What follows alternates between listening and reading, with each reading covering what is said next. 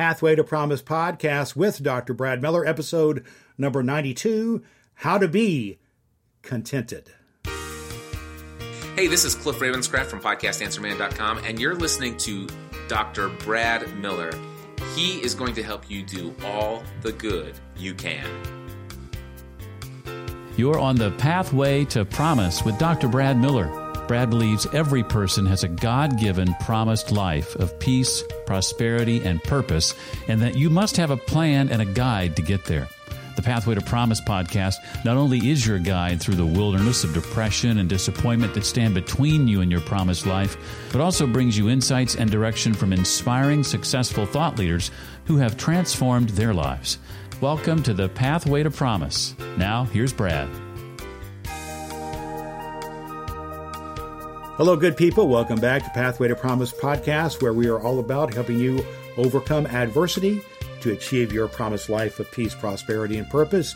We do that by sharing good news in your life. One of the good news things that you can have in your life is to understand what it means to be happy, what it means to be a contented person. We're going to talk about that today here on Pathway to Promise. We want you to know you can always go to our website, pathwaypromise.com. You can find past episodes of the podcast where we have some great teachers and leaders and authors who speak into your life about how helping you to overcome whatever adversities you have in your life to achieve great things in your life, overcome things, and to achieve peace, prosperity, and purpose. We have a free gift for you there. We invite you to go to pathwaypromise.com and to get connected to our community there. Contentment. In our last episode of the Pathway to Promise, we talked about a formula or a way to be discontented.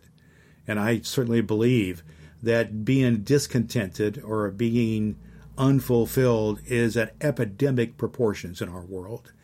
People are unsatisfied. People are in bad places, and that leads to destructive behavior. It leads to very rude and nasty attitudes that how people treat one another, and it leads to uh, just a, a sense of loneliness and guilt and pain. That doesn't have to be that way. It doesn't have to be that way. I just want to share with you, friends, that it is a choice whether we are discontented with our life or whether we are contented with our life but it means we need to take some action and to do something about it. And I want to share with you a few thoughts today about how we develop or strengthen our sense of contentment in our life. Let me share with you a few thoughts here today about that. I develop contentment in my life when I sense that someone else cares for me.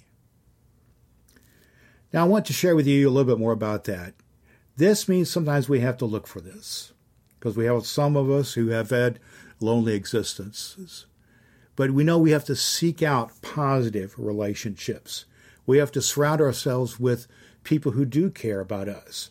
And if we don't feel like anybody cares about us, then invest in somebody else and show them that you care.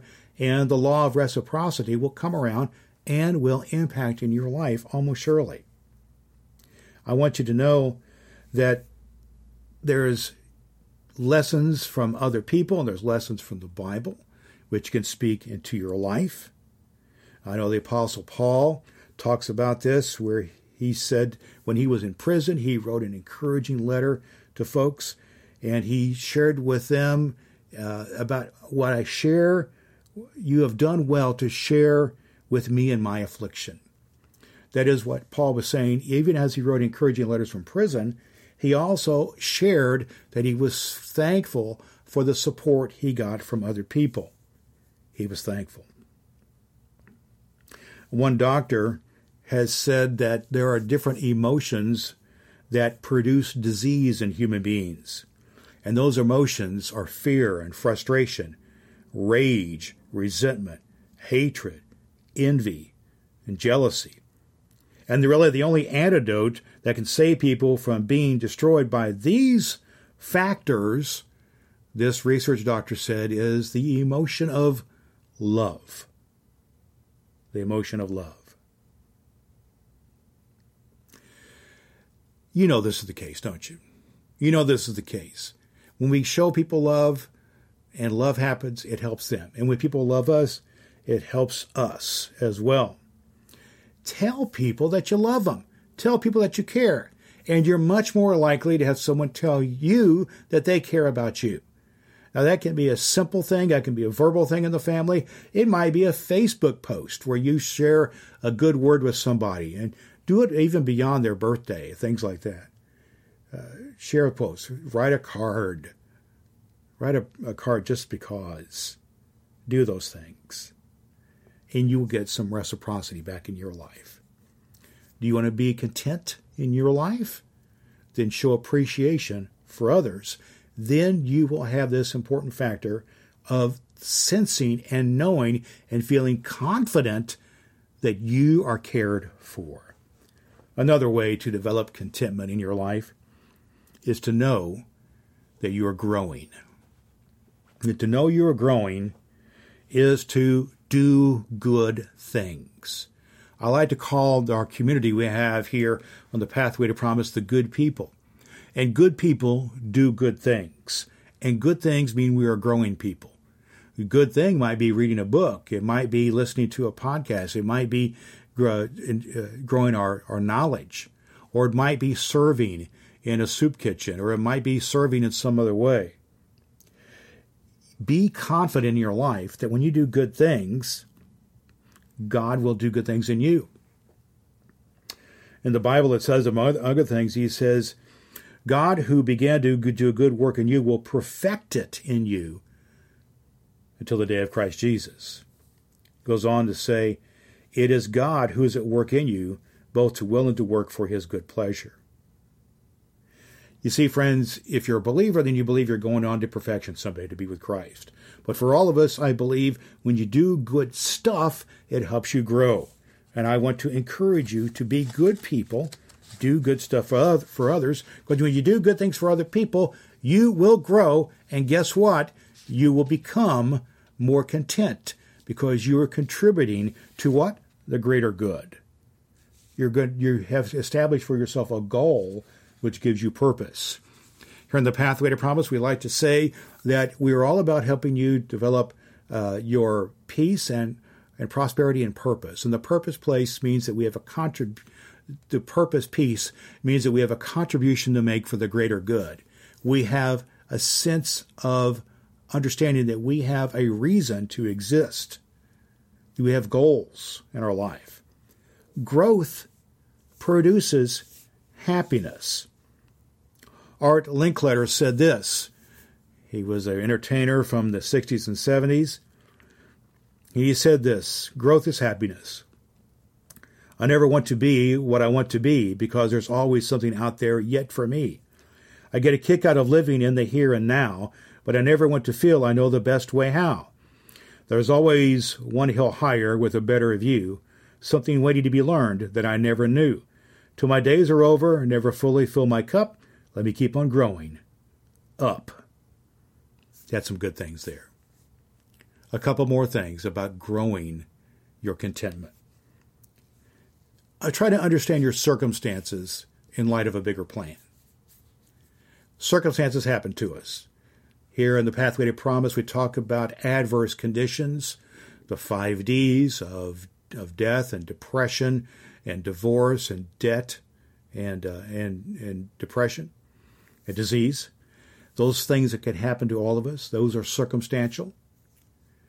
But we can't overcome those if we choose to and we see things in a bigger plan, especially we see things in light of God's bigger plan for us, how God uses our circumstances, God uses our situations to grow us as people, then we can have a much better attitude, a better understanding of being content in all circumstances. One of the things, if a person journals a lot, one of the interesting, thing, interesting things that you can do is go back and look at your old journals or an old diary from, say, five or ten years ago and sometimes you may write in there something that was happening at that at the time, which was a big deal, you know, a big situation. Uh, maybe buying a home, or maybe you had a change of jobs, or maybe you had to deal with a health issue or relationship matter. But oftentimes, if you go to your present present situation, you look back on it, you'll see that in retrospect, it was handled, it was dealt with, it was cared for, and you might even think, man, that wasn't such a big deal after all. but the time it was. View your circumstances in a bigger picture, in the, in, on the panorama of your life, or on the panorama of your relationships. That this is a moment, but this is a moment that you do not have to be stuck in.